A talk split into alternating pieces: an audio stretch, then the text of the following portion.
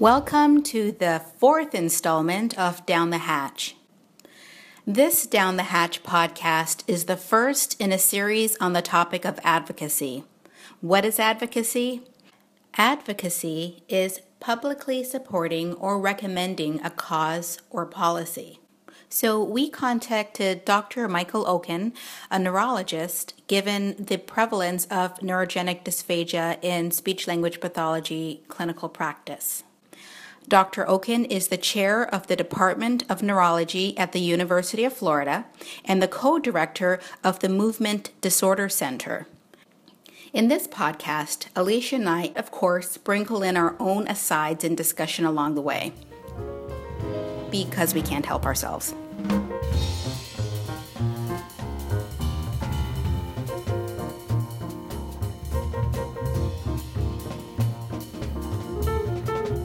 Thank you for being willing to um, sit down and talk with Alicia and I about basically swallowing clinicians and our obsession with swallowing. We wanted to ask you a question without giving you any information. How prepared do you think or knowledgeable are neurologists about swallowing?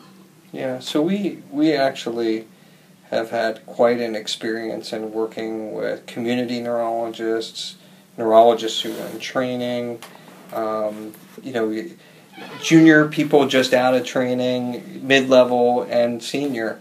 And across the board, I would say I'm fairly disappointed in the level of education that that um, that we provide, uh, both for the usefulness of how to interface with speech language pathologists and how to do dysphagia and swallow evaluations, the uh, attention to detail, and understanding how to communicate with uh, a good speech language pathologist and get the right studies at the right time to help patients.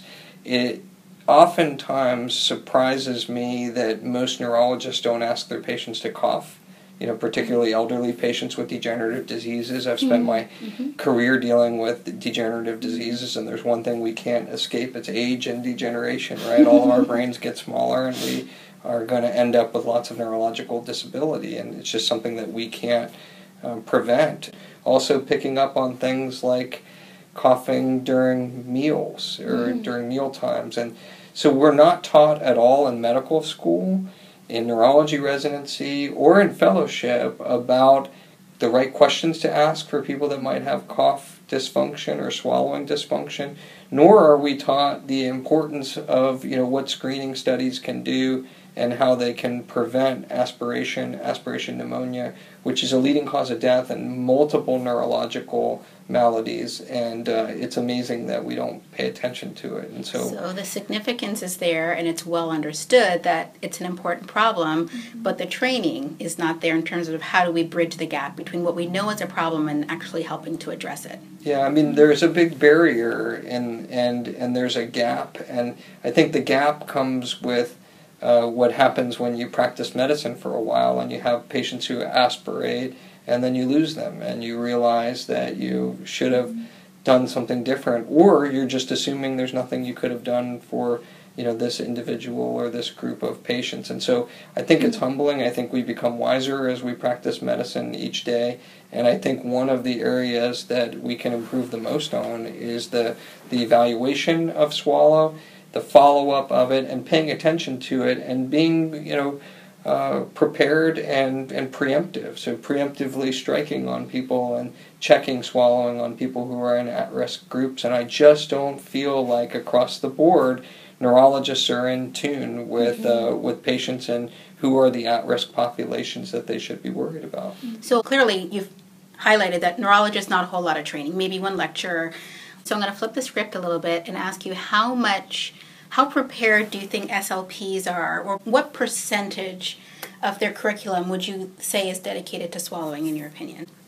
So it's a it's a good question. I've never really thought about it. I, I will tell you that most people um, have the bias to be thinking about uh, speech language pathologist with the focus on speech, And I think part of that comes from the pediatric, you know, world and where we first meet speech language pathologists, which are oftentimes in the elementary schools and in the school systems, and when our kids have speech problems, or when I met a speech pathologist when I had a speech problem when I was in school. And so we think of you just our bias is to think of you as speech, but right. to not. And it's in the title for right. crying out loud. and to not think of of uh, of of the expertise that you bring with swallowing.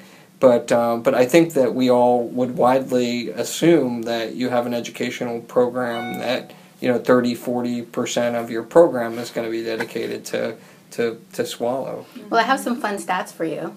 What you may not know is that while 41 to maybe 80% of SLPs report in healthcare settings that what they do most of the big nine that we're responsible for, nine topic areas, one of swallowing, is swallowing. So the vast majority of what we do when we get into healthcare setting is swallowing. But we, at the very most, will have one course on swallowing. And in some programs, I think University of Iowa is one of them, where yeah. they're a leading program, they have swallowing only as an elective.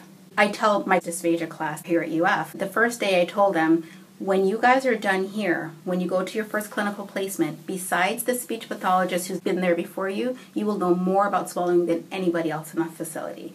And the gasps around the room, like, mm-hmm. what? How is that possible? Certainly the doctors know, certainly the nurses know. And if the answer is no, actually, you will know more than them because you've had a whole semester of it, and it's required here at UF, unlike other universities. And that's what you get is one course. That's it. And, and now make sure you don't mess up and recommend a PEG for the wrong guy. Yeah. Yeah.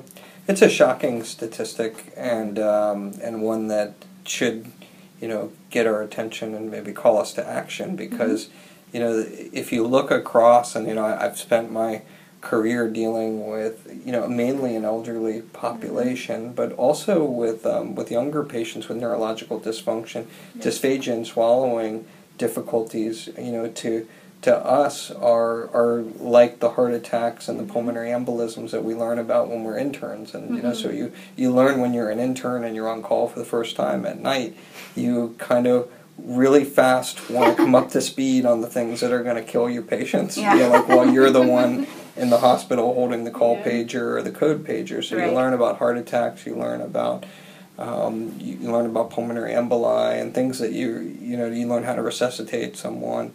But it turns out when you're dealing with a, a predominantly outpatient population of patients and managing them, you know the the the big red flag of what's going to get them in trouble is swallowing mm-hmm. dysfunction. Yet we yeah. we pay little um, attention to it except in the literature when we go back through Medicare and Medicaid and payer systems and look at swallowing. There's plenty of studies that look at that, but the actual call to action and what we do for screening cough and swallow and um, and the integrity of that system is is uh, is very poor. We also don't teach our practitioners to ask the right history questions to elicit the knowledge that maybe there's something going on with the patients. Yeah. So it's it's an issue and one that um, I think we're going to have to change the way that we teach the physical exam and what's important, particularly in different age populations. Mm-hmm. One thing you said is that you show up, you're a brand new doctor, and you have to keep this patient alive. But the nurses, they certainly know how to help you keep the patient alive, right? Because often the nurses have been there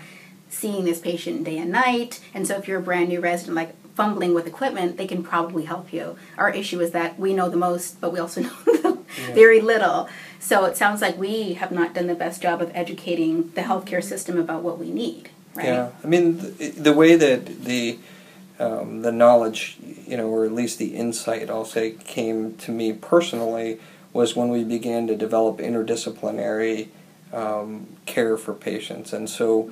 The American healthcare system is a mostly consultative system where you're lucky to get an appointment with your doc or with any of your healthcare professionals you're lucky to get parking and the appointment yeah. together on the same day yeah. and within a reasonable amount of time. And so, uh, if you're able to offer multidisciplinary services where you can see multiple disciplines, maybe not even on the same day, and those disciplines can communicate with each other uh, at least by letter or by talking to each other, that's a step where you begin to bridge that barrier, that gap of understanding what the different therapists do, what a physical occupational speech or swallow therapist does, because you're starting to, to, to actually get interaction.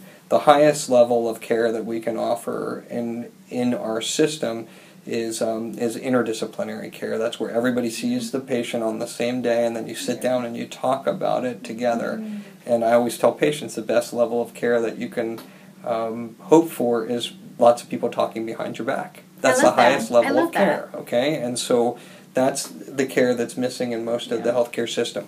Once we set that care up, that's when I began to understand what a speech and language uh, a pathologist and swallowing expert does mm-hmm. by then maintaining that relationship and they understand the disabilities, what we're dealing with. They start to bring the historical points to the attention that make me a sharper clinician mm-hmm. at the bedside, make me ask the right questions, teach the students the right answers. And but the full appreciation for the different um, professionals on a healthcare team didn't come to me in a dream. Yeah. it came to me um, as a uh, maybe a, a, hit me in the back of the head as we began to do true interdisciplinary care and mm-hmm. conferences, mm-hmm. and then we can appreciate the expertise that people come and and then focus ourselves and and improve. And so I think that's the the best future we can hope for in in healthcare is to get to that interdisciplinary level. Uh, and you know, as you've intimated, it's important for us to get this into the curriculums earlier, yeah. and earlier Period. often. Let's and, just get it in uh, there. And Absolutely. you know, when we send patients for these different studies, you know, all of the therapists will tell us that one of the major problems we have is we we tend to send them when there's a problem, mm-hmm. uh, rather than preventatively, and so almost every speech language pathologist that does swallowing study would rather see the patient yeah. who is at risk but not in trouble yet right. than the patient who's already in trouble or down the road. Not and, a knee jerk uh, reaction yeah. to something. and we tend to use our speech language and swallowing. Uh, professionals in the American healthcare system once we're down the road, and we Morticians. Might have, we might have gone too down late. the road yeah. too far. So.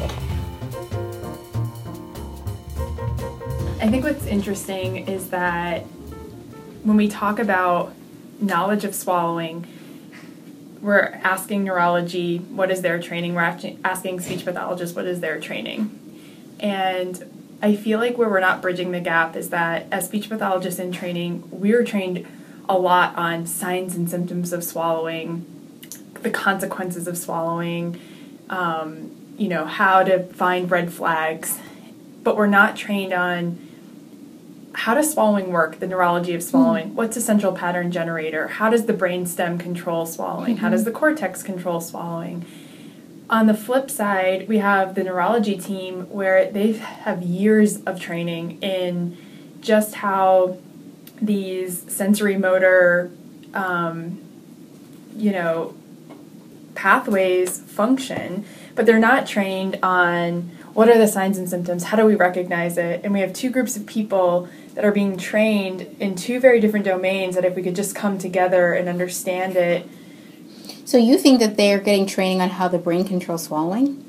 I think that they have a solid understanding of neural pathways. Neurologists, they understand the brain very well. They understand it especially for things that they actually, I mean, look at they understand how the brain controls the eyes and they know how to use a flashlight to get them to look left and right so they're doing this they're comparing they're bringing together the signs and symptoms as well as what right. they think it means when someone has a saccade or like or whatever it is right mm-hmm. um, but nobody is talking nobody understands swallowing really well mm-hmm. he said it the first thing he said was our understanding is low but the significance is high yep and I think that's one thing that no matter what your training is, mm-hmm.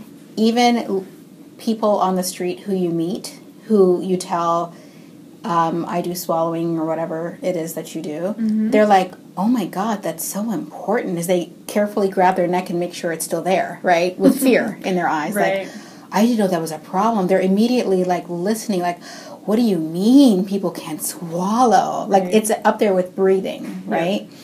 Um, so it's obvious to people. Yeah. The problem is everybody understands the significance, and the amount that we understand relative significance is 100 what we understand is 5% yeah That's that's a big, big problem. So I'm really, I'm really happy that he was willing to say, "Hey, look, our community is not so not so hot on this." Yeah, absolutely. No, it just made me think about in terms of the interdisciplinary aspect of our job and advocacy. I remember, you know, coming out of grad school having one class in swallowing, and we live in a healthcare system that's very focused on specialization.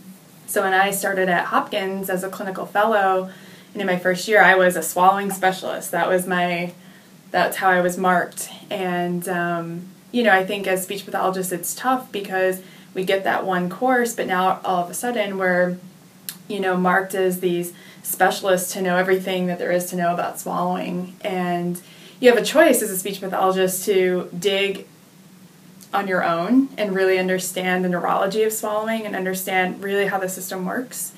Um, and I think the best way to really spread that information is one of the breakthroughs I had working clinically was, you know, going to work an hour early and being able to round with the teams as they rounded on the patients to just those five minutes to chime in on your patients to explain, hey, this is why this person, you know, is having trouble swallowing. This is the physiology. This is relating it to what's happening neurologically or what's happening from a metabolic standpoint or whatever is happening in their, you know, with their body and whatever crisis that they're in.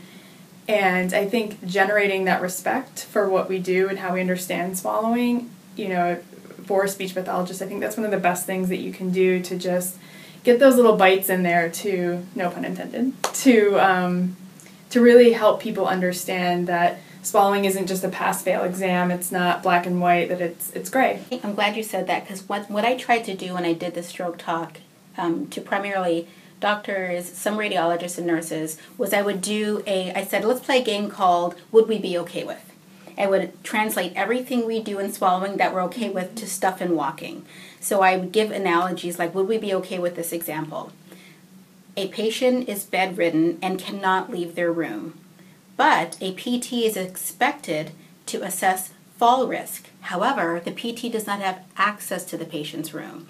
So the PT listens from the hallway for sounds of falling when the patient first attempts to transition from bed to chair. Would we be okay with this? No. The correlate, speech pathologists don't have access to video fluoroscopy or FEES, but they're expected to assess swallowing safety at the bedside. They can't get in the room with the swallow, quote unquote. So they have to listen for sounds or signs and symptoms or sounds of swallowing. We're totally okay with the cough, but we're not okay with the thud sound indicating that they didn't do well and actually fell. Obviously, walking into somebody's room is not the same thing as video fluoroscopy, but I would argue that patients bounce back and are readmitted for aspiration pneumonia just like falls. So the barriers are really completely made by us. And what often physicians don't know is that one, there's a barrier that we have to ask you for an order, right? There's also a barrier that even if we get the order, if we see 10 new patients a day, we know that maybe, maybe four of them will get to fluoro. But we would not be okay with if 40 new admits came with a stroke, but only four of them could actually get a CT or an MRI, and you had to resort to phrenology for the rest, which is what we do. We do swallowing phrenology. We just feel for bumps on the neck. We're not okay with one, but we're okay with the other. And when you put those two together, you're like, this is bizarre. Yeah, I mean the the the logic of the argument, you know, makes perfect sense, and the translation in practice in large scale medical practice is sometimes, uh, you know, laughable and, and can reach levels of ridiculousness that um, that that that are are a bit crazy. I think the American healthcare system is starting to appreciate the fact that um, the doctors shouldn't be the sun and the the the everybody else shouldn't be these planets that revolve around the doctors. That the philosophy should be the patient's the sun, and we should revolve around the patient. I That's also a great think, idea. Oh, yeah, I mean, I like also, that. I think that um, that the the idea that doctors are the only ones that can write prescriptions or orders is starting to go away. It's Oh, really? slow. I mean, there's different lobbies and things on this, but uh, but clearly the most qualified person to to call for a a, uh, a swallow study is a swallow specialist. Right. The least qualified is the uh, MD who has had absolutely zero training. So whatever training you get in speech and swallow, um, you know, pathophysiology and therapy, I can guarantee you that less is given to each MD, and so it's just access, right? I mean, if you if you say we can do ten, there's only slots for two. you know, there's Right. that's a Right. radiology's issue, Right. not really. Yeah. Well, I think that we limit ourselves as speech pathologists sometimes where if we have 10 patients, and this happens all the time, where we have a large caseload, we have a lot of patients to see, and we know, say we have 10 patients that we know are going to need an instrumental evaluation that need fluoro, for example, and we know we're, oh, we're probably only going to get three patients that can go to radiology today, so I'll just make do with those other seven patients and just give the best recommendation that I can at the bedside instead of advocating that, well, no, these 10 patients need fluoro for me to make an evaluation for me to, you know, make a um, diagnosis. Well, this is the benefit of sort of an interdisciplinary system. You certainly don't want to overuse or overutilize resources, but I'll tell you, I I have um, really learned over the years by talking to all of the different people on the healthcare team that we work with in these interdisciplinary circles. I've been very careful from the beginning to say, well, we don't want to order this for everyone. We don't want to overutilize resources. And year after year, consistently, the answer that I get is we still under refer, and and part of it is is because the specialist really is keyed in on wanting to get to the problem before they get down the road, yeah. and and Yeah. the doctors, you know, I, and you know, I'll I'll, I'll um, you know maybe criticize our own profession a little bit. We're a lot of times we're the down the road. You know, like if you get to us, they're already down the road, Yeah. right? So as and the we're patient seeing, is the can that we're kicking, right? So as we're seeing patients in the clinic, I, I think that the other answer is is we've really got to get gerontologists on board Oh, with yeah. this, and we've got to get our primary care physicians on board with this, and Yep. people attuned to the risk factors and who's at risk and who should be getting. Um, you know, checked out, and certainly certain diseases like Parkinson's disease, for example, where the leading cause of death is aspiration pneumonia, early on in that disease, we should be screening these patients and frequently checking in with them, and uh, and we can do a lot when we do that. If you wait until they get down the road, get kicked down the road a while, Yeah. then the patient's going to be in trouble, and you may not be able to save the patient. And and the frustrating part is it's so obvious. Yeah, you know, I know. Like It's hidden in plain sight. you But I think you know a real pioneer in in that mentality is the head and neck cancer population, where before patients even have a swallowing issue, before they start chemoradiation, they're in swallowing therapy, getting active prophylactic swallowing therapy to help, you know, combat these issues before they become issues. And- Wherever possible, I think it's good. The thing is, by the time they've had a diagnosis of Parkinson's, certainly stroke, I mean, they come in and they're the worst they're going to be, and hopefully they're spontaneous recovery and they get better. Mm-hmm. The other populations can generally get worse, Right. right? But to to your point, mm-hmm. whenever you can get in there before, but we can't. We're just trying to get in there when they're worse. You know what I mean? Like, I can we just see it when it's really bad? A stroke, especially. Well, last question, since um, I know you got to run, is how do you think speech pathologists could better advocate, not speech pathologists necessarily, but specifically swallowing clinicians, can better advocate for their patients who have swallowing disorders to the healthcare system, to um, other medical professional, professionals who sometimes don't realize that they might be acting as a barrier because they're just not aware of what's happening. So, uh, you know, I, I think that you have to be strategic about how you fight the battle, and I think it's it's always fun to, to you know play a pundit and, and criticize the system, but um, but in a sense you have to um, really decide how you want to fight the battle. And my own personal bias in fighting that type of battle would be to use the power of the pen and uh, and to do the outcomes research and to publish the studies and to do them and choose the outcome variables that are going to be compelling to the American healthcare system or to other healthcare systems across the world because certainly this is not a problem that's unique to the the United States, but to think about morbidity, mortality, and nursing home placement, which are the three things that Medicare uh, certainly pays attention to. And so having that discussion and thinking through that is where I've made some mistakes in my own career and thinking Mm-hmm. about why why are these great findings that we have not translatable? It's because you know we wrote them in Japanese and they were looking for them in Swahili. Yeah. You know, and so we we just missed the boat. So if you can actually figure out or, or make some educated guesses with people within the the systems that are working on these problems as to to what are the factors that are going to move the system and So, design like around money, those factors. readmissions, um, cost to Yeah. the patients by not identifying a problem. Hospitalizations, you know, money Length of saved stay. across the systems, Okay. you know, falls, fractures, aspiration, all big problems, Mm-hmm. all cost Medicare, Medicaid, and the American taxpayer billions, not Mm-hmm. millions, but billions of dollars per year. And morbidity, mortality, nursing home placement, 3 Mm-hmm. features that are of keen interest.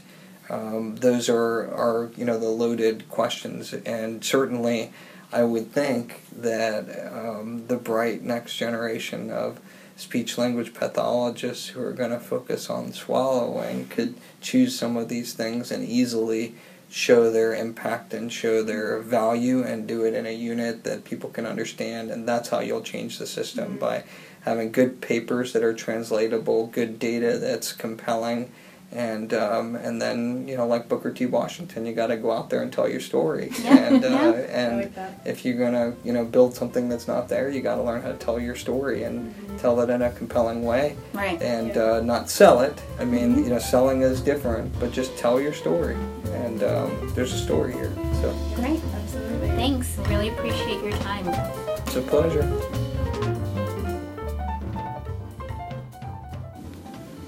So what one thing that he didn't give us because he is a big picture chair Yeah. of neurology, which I appreciate, but and it's certainly good information that we will need to use. Um, is what can each individual speech language pathologist do to advocate for his or her patients wherever they are? It could be home health care, it could be acute care. Um, I think the big problem that speech pathologists complain about that's unique to us and not to all medical professionals. all- Everyone's pressed for time.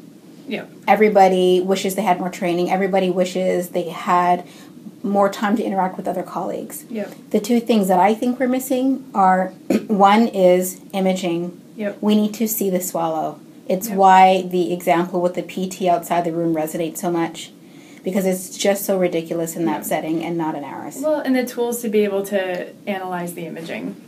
You know, to not watch a swallow eh, study in a minute and a half and make a diagnosis right there on the spot. Right. But to be able to have the tools to record swallow studies, I talked to a lot of speech pathologists that just flat out say, we just don't have the ability to record studies at my facility. Um, you know, I've seen um, speech pathologists who pull out their iPhone to record a swallow study that's playing on a screen on their iPhone because that's their only way to be able to go back and watch it. Right. So, um, in the talk I gave, I have the slide with um, someone in radiology, just, you know, those dark rooms, and they're just staring at all these screens, right? And the point I'm trying to make is that there's a reason why they have those dark caves where the radiologists are sitting there just poring over these images frame by frame or slice by slice in their world of Yeah. like the abdomen or something.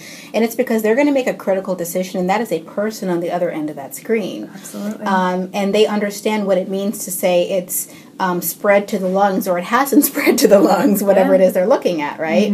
So, in the same way, uh, we need to be able to using the, be using this as an analogy to say how to any maybe if it maybe let's say it's radiology that you're dealing with. Let's say you have access to fluoro, but what you don't have is time to review it. One, they won't record it, or two, they'll record it, but there's no way to play it back um, if you're not in radiology or something like that. They only want to do seven frames a second. Those kinds of barriers. So it's almost like there's ineffective access. It's, you're there, but not quite, right? Yep, exactly. But to go back to something you said earlier, is that you need imaging in the first place. Right, sure. So the first thing is, and it's not just about radiology. So that's uh, the other point that I like to make is there was probably a point where people thought, yeah, when pigs fly, SLPs are going to do FEES. Mm-hmm. And in fact, ENTs, there was a point where they uh, threatened to sort of take it back, or I think they actually did. Do you Yeah. remember the story there? No, I don't know what the story is. but I know it went back and forth a few times. Right. On, But there was a point, well, see, part of the issue is physicians aren't trained to stand there and be a technician for a speech pathologist. And in certain states where a radiology tech is not the standard, like in Maryland, they don't have techs, they have the radiologist. But then the radiologist is, if this person is not a naturally engaged physician who's just really interested in what's happening, Yeah. then what often happens is that that person is acting like a tech. It's fluoro on, fluoro off, right? Yep. And they're trained for much better things. It's sort of like if we were feeding people, and that's all we did. We just fed. no, no, don't, don't get into the swallow. I don't care what you saw. Just put the applesauce in their mouth. We'd be like, I am a speech language pathologist, and I have had two years of. I mean, there would be snaps in a circle in a Z formation. Like Yeah. we'd be like telling people no, or like when people say speech teacher, we are quick to tell them that no, we're more than that. So there you take a physician who doesn't want to just press the pedal for us. And of course, they're just like, this is annoying, it's boring. And there's a time where we thought FEES probably would never be passed to a speech pathologist for him or her to do. There's no reason why we can't press our own pedal for a C arm. There's no reason why not. Right. If you give us the guidelines the way they gave us the guidelines with FEES, Yep. there's no reason why we can't. You say we have five minutes. Why can't we? It's not like my toes are going to emit more fluoro radiation than if the radiologist hit the pedal. In fact, I might actually capture what I want to see more easily. And you're actually using more fluoro time and trying to correct Explaining those. exactly, those, um, exactly. So all of those are these are all scenarios that are that can be overcome. It's a matter of getting the message across in a succinct way, right? Yeah. And it's about whether or not speech pathologists are sort of I don't want to say fed up enough because if a if a revolution happens and it's a revolt and there are pitchforks, they're all going to point to this podcast, right? um, well, let's yeah. I'm okay with that. Yeah, I was that actually wouldn't be so bad. I'm okay with that. I'm okay with that. I really do think that there needs to we need to be of one mind on this, and you can't have Yeah. this in a setting where SLPs are at each other's throats, right? Some people want to step forward, some people don't. Some people think, well, let's do it this way. If there's one thing you agree on, and everybody thinks, yes, we need this, that's the first step. Yep. And then the plan is for everyone to have a strategy of how you're going to move forward. Absolutely. Yeah. I mean, it's just too bad that so many speech pathologists out there practicing are really on their own island Yeah. and they're practicing in facilities and they don't get to have these conversations and band together and advocate for themselves and um, you know even just knowing that other people are having these same frustrations and these battles mm-hmm.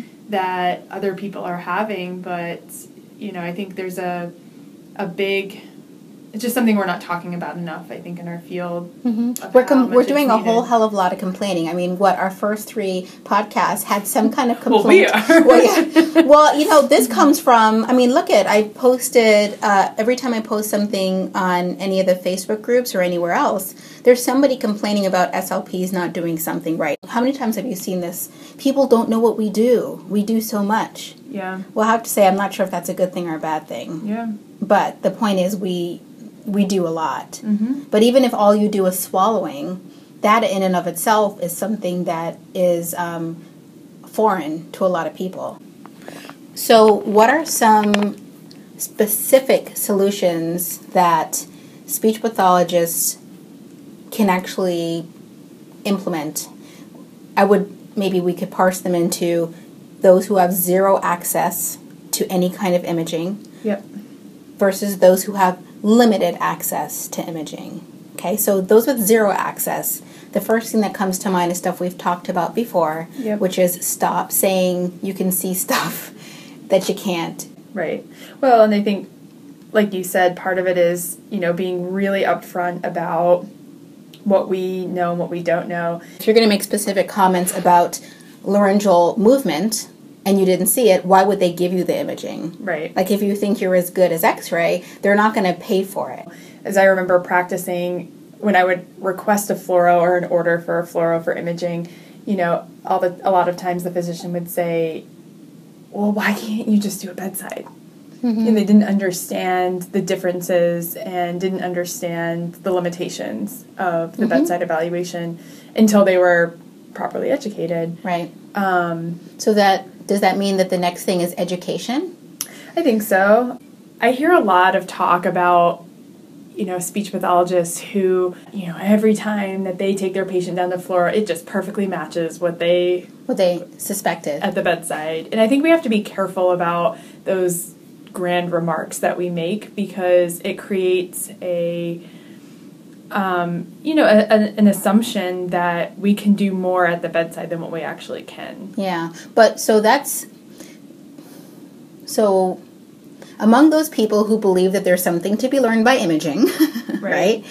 Um, education, in my view, is a big deal, and the reason is that there's a way to educate people so that they get what they need to know in a reasonable amount of time. These um, other health professionals and administrators don't want to sit down for an hour long lecture on how the swallow works. Right. They don't give a rat's ass. So I think that the best thing to do is to go in with the way Dr. Okun was mentioning.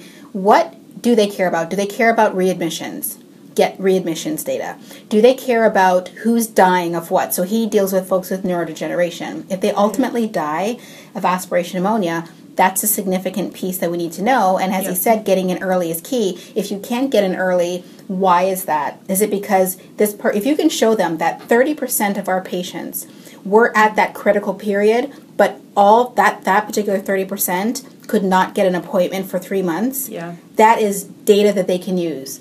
You can at least parlay that into money and say we could actually be making 30% more than we are. Right. And buying an extra C arm and buy, and hiring a radiology tech or whoever it would be actually gets paid for in a month. Yep. If you can show that kind of information, and that's generally stuff at your fingertips, that's asking around, that's just doing the legwork to Yep. show we're losing money. So if they speak in dollar signs, speak their language. Yep. If they speak in length of stay, speak their language. If they speak in readmission, speak their language. Right.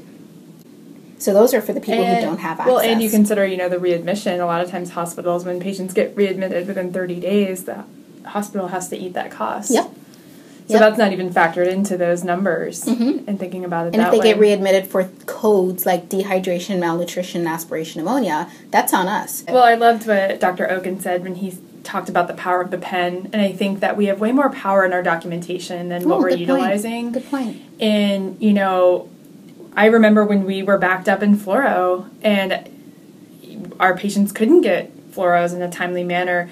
I documented the crap out of that, Mm-hmm, and it was like you know unable to um, provide objective analysis of swallowing function due to inability to perform objective evaluation in fluoroscopy. And when people read that over and over Mm-hmm. And over and over, good it's like whoa, what is going on here? Like Mm-hmm. I keep reading in this documentation that hey, I, I can't make a diagnosis, I can't comment on physiology because I don't have access. So, Right. well, I think about, you know, what sounds more powerful if we take it outside to a neurologist and you're seeing a patient and you say, um, say, for whatever reason they didn't have access to an MRI, patient has a suspected stroke, and you say unable to rule out stroke due to inability to have access to MRI. Boom. I mean, that's just, it is what it is, versus, well, the patient has left sided weakness, therefore, um, likely patient has stroke in right MCA distribution, and you go on and on and on, and that doesn't carry as much weight and power. Right. One, you still don't know. Yeah. But you're saying all these, oh well, it's suspected, and based on this that I saw, we we think it may be this, so we're gonna we're gonna try some treatment to see how that works. It's very fluffy to me versus you know just saying exactly what you know and what you do not know. Do you think that that requires a level of confidence that some people don't have? I mean, some. I mean, what's the likelihood that somebody's going to say they don't know? I was just listening to something on NPR, Mm-hmm. and it was about the hardest thing for humans to say is "I don't know." Yeah. They will make stuff up. They'll say suspected this because they want to show some knowledge. I think there's nothing wrong with saying I don't know. Just like there's nothing wrong with the with hearing a loud noise upstairs and saying what you don't know what fell. Was it a Right. person? Was it a chest of drawers? Was it a cat? Like I don't know. It was a Person. I've been listening to ceiling sounds for 20 Yeah. years. According and to I the- know yes. a lamp when it falls. Exactly. I'll never forget a resident said to me once, uh, I saw was seeing a patient at the bedside, and the patient needed an instrumental evaluation. I'd recommended NPO, and the resident said to me, he said, "Well, what are you going to do for treatment? Because it's Friday, and their patient's not going to get a fluoro until Monday because they don't do it on the weekends. So what are you going to do for treatment?" And I was like, "I don't know what I'm going to treat yet. Yeah. Like, I don't know what the physiology is. I don't know what's going on in the swallow." And he looked at me right in the eyes, and he, you know, with like disappointment because the other SLP that normally covers would be able to make that recommendation. Hmm. So I think it's tough too when you're like. so it's like it's one of those things where you're you're being set up by the people before you. Of course, but you don't want to also like out your fellow colleagues. Do you not want to out your fellow colleagues? Or just by virtue of saying our scope of practice dictates this. This is this is very this is where I get very very clear Mm-hmm. that it's either we keep going down the road that people are dragging us, which we clearly aren't happy with. Otherwise, there wouldn't be all of these Yeah. Mm-hmm. complaints about not getting enough swallowing. I don't know any speech pathologist unless they're in the school system who's saying, I just got way too much swallowing in my in my um, training. I knew too much about what I was doing when I walked into that doggone hospital. It's the opposite. So I am more than happy to say, give them an analogy in their world. Oh yeah. and so if you have a rehab director who's an OT, and you, I would say, well, if you were doing therapy in the dark and the patient was knocking stuff off the table, and you had to listen to the sound of things falling, like was it a water bottle or was it an iPhone? Would that be good for you? Could you do a treatment about adaptive equipment based on that? What's that? You can't. That's what I thought. Yeah. Now, exactly. obviously, I'm that kind of girl, right? No, and, and, and but you can sweetly say, course. I have not seen the mechanism. If I don't open the hood of the car, I can't tell you if it's the carburetor or something else. Get up, stand up. Stand up for your right. Tell us, do you guys have stories of advocacy? Failed advocacy, stalled advocacy, successful advocacy?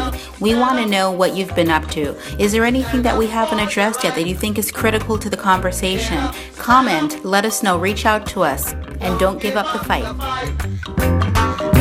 Preacher man, don't tell me heaven is under the earth. I know you don't know what life.